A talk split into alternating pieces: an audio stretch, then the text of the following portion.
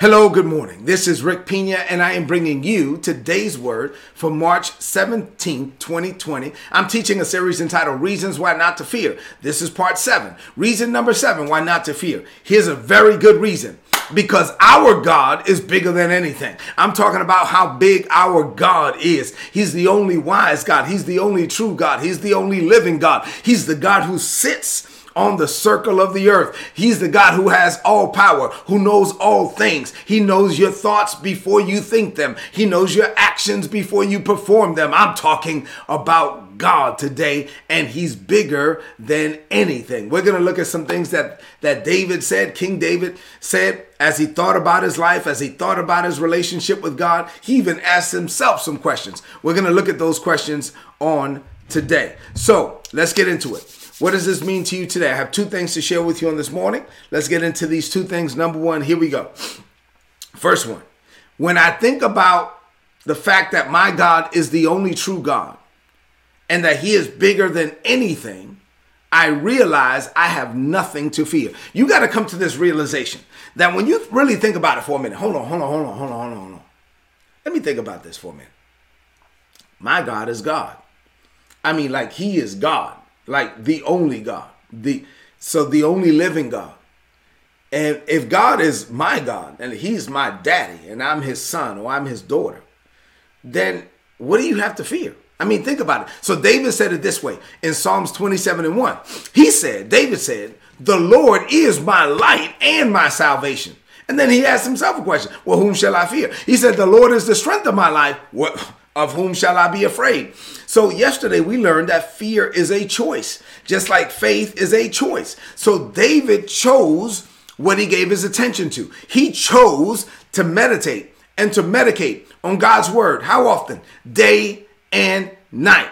So, when David thought about the fact that God, I'm talking about the only true God, the only living God, the God who has all power, the God who rules and reigns forever, the God who was and is and ever shall be, the God of your yesterday, the God of your today, the God of your tomorrow, the God of your already, the God of your right now, and the God of your not yet. That God, I'm talking about God. I, when he thought about the fact that God, that God, it was his light and his salvation, he said, Man, I got to ask my own self a question. What's the question? He said, He looked himself in the mirror and said, Well, whom shall I fear?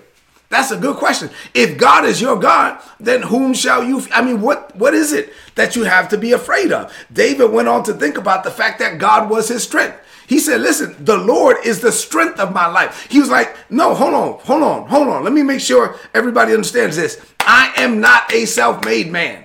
I didn't bring myself up to this position. David was saying, No, no, no, no. I was minding my own business out there with my father's sheep when the man of God showed up at my house unannounced to anoint the next king of Israel. My father didn't think enough about me. My brothers didn't think enough about me to even have me in the lineup. But while they forgot about me, my God never forgot about me. My oil would not flow for nobody else. The anointing that's on my life, my blessing could not be given to anybody. The prophet almost made a mistake mistake. The prophet wanted to give it to one of my brothers, but God said no, because what God has for me is for me. God chose me when I wouldn't even choose myself. God chose me to be the next king of Israel. God lifted me up. I am not a self made man.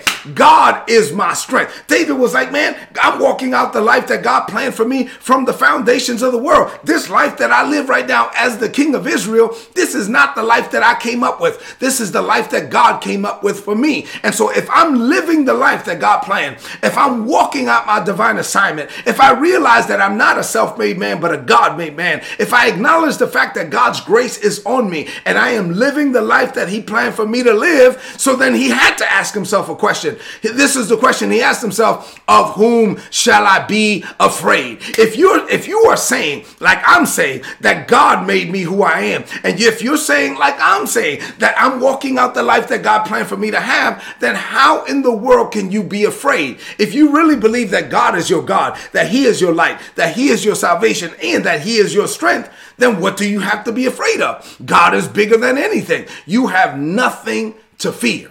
Say amen to that.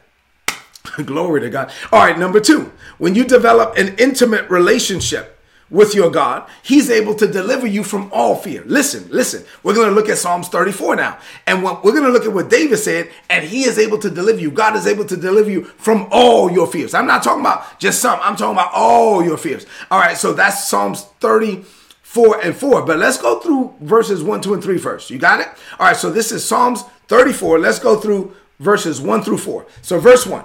In verse 1, David said, I will bless the Lord at all times. His praise shall continually be in my mouth. David was saying, Man, I will. I want to focus in on the words, I will, right? Because to bless the Lord or not to bless the Lord, that's an act of your will. This means that it is a decision, it's a choice you make. You can choose to bless the Lord just as easily as you can choose not to bless the Lord. And this is important because whatever you choose, just like faith or fear, you can choose to operate in faith, you can choose to operate in fear, and your life is going to be a grand sum total of your decisions. So you need to choose wisely. So David said, Listen, I will my will to bless the Lord at all times. He was like, my will can make a decision. I'm telling my will what to will. I'm telling my my my, my chooser what to choose. I will my will to bless the Lord at all times. He says, God's praises shall continually be in my mouth. I'm not going to be moved by what's going on in this world. If you allow the changes that are going on in this world to strip you of your praise, you are going to live an unstable life because the world is always changing. If you're saying, well, I was, I used to bless the Lord, but right now my kids are home and I'm frustrated. Or right now my, my schedule is messed up because of coronavirus. Or right now uh, I don't know what's going on in this world and I'm glued to the news and you allow allow that to strip you of your praise, your life is going to be unstable because the world is always changing. Today is coronavirus, tomorrow is going to be something else. But if you say, I don't care what's going on in this world, I will bless the Lord at all times. His praises shall continually be in my mouth. You're saying that I will never allow the devil to rob me, to strip me of my praise. Say amen to that. Glory to God. Number two, uh, uh, verse 2, I'm sorry, the Bible says, My soul shall make her boast in the Lord. The humble shall hear thereof and be glad. Now, your soul is comprised of your thinker, your mind, your feeler, your emotions, and your chooser, which is your will. So your mind, your emotions, your will, your thinker, your feeler, your chooser. David determined, he said, You know what I'm going to do with my soul? My soul is going to make her boast in the Lord. He was saying that no matter what's going on, I'm going to make sure that I boast in my heart on the inside of the Lord. I'm not going to boast in me. I'm going to boast in the Lord. And I'm going to boast in the Lord in such a way that other people are going to hear about it and it's going to make them glad. So other people are going to hear about it and it's going to stir them up. Glory to God. I'm telling you, I, I'm I'm a witness. God has graced me to do that. You can I can if you talk to me for five minutes, you're gonna feel like you could do anything. Glory to God. So he was saying, listen, or let me say it this way. If I followed you around right now in the middle of coronavirus, if I followed you around right now and we had a camera on you all day, would we hear things that make us glad or things that make us sad? Would we hear things that would feed our faith or feed our fear?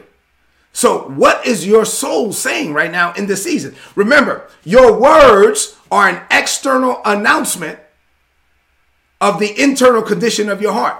Your words are an external announcement of the internal condition of your heart. Your words are telling everyone on the outside what's going on on the inside. So, what are you doing? What are your words saying about you right now in this season? Are your words talking about the Lord or are your words talking about coronavirus? So what do you what is it that you're telling everybody right now? If we followed you around, would we be glad or would we be sad by what you say?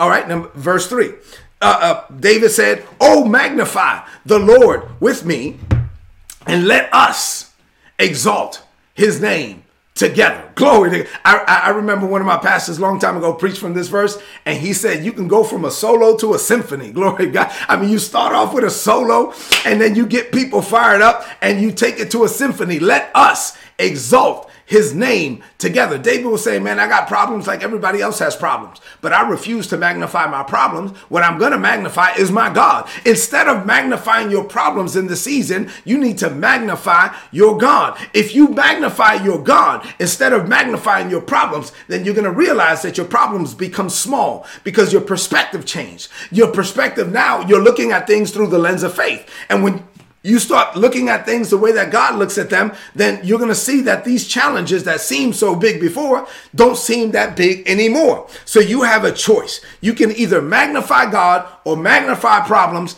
and whatever you magnify is going to become the biggest thing in your life. So choose wisely. I'm telling you, listen to David, magnify the Lord. And then verse 4, this is where I was trying to get to. Verse 4, the Bible says, I sought the Lord, and he heard me and he delivered me from all my fears. Glory to God. Listen, he's saying, I sought the Lord and he heard me. And this is what God did for me. He delivered me from how many? From all my fears. If God delivered David from all his fears, then how many fears does that leave? Open book test. The answer is none. He's saying, listen, David had a relationship with the Father to the point where he was able to say, Fear has no power over me because God delivered me from all my fears. And if God did it for David, he can do it for you. It is possible to live a fearless life. It is possible to live a life without fear, where fear has no power over you, where you have no fear, like zero fear, like none, like all fear is gone. David's emphasis on God and the relationship with, the, with God being his Lord resulted in a deliverance from all fear. And God doesn't play favorites. What he did for David, he can do it for you. But here's the you got to choose. You got to choose to focus on the right things. You got to choose to magnify the right things. You got to choose to magnify God and not your problems. Your focus can either feed your faith and starve your fear, or it can feed your fear and starve, starve your faith. So you have to choose right now in this season what you give your mind to, what you give your attention to. You got it? All right, let's close this message out with a declaration of faith. Now, I want you to lift up your voice and say some stuff over your own life. Prophesy. Say this. Say, Father, I will my will to bless you at all times. I declare that your praises shall continually be in my mouth. I will never allow the devil to steal my praise. I will my will to worship you. I force my soul to make her boast in you. And I declare that my praise is contagious. Others start to praise you because of the continual praise that comes from my lips. I will seek you daily with an attitude of praise. And as I do, you deliver me, Father, from all my fears. Fear has no power over me. My God is bigger than my problems. My God is bigger than anything. I choose to focus on how big you are, Father. Therefore, I am able to live a fearless life.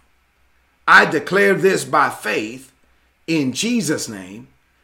Amen. This is today's word. Please apply it and prosper. If you're not getting these messages, go to today'sword.org, click on the big red subscribe button, and you'll get put in your email address. You'll get all my notes in your email inbox every day for free.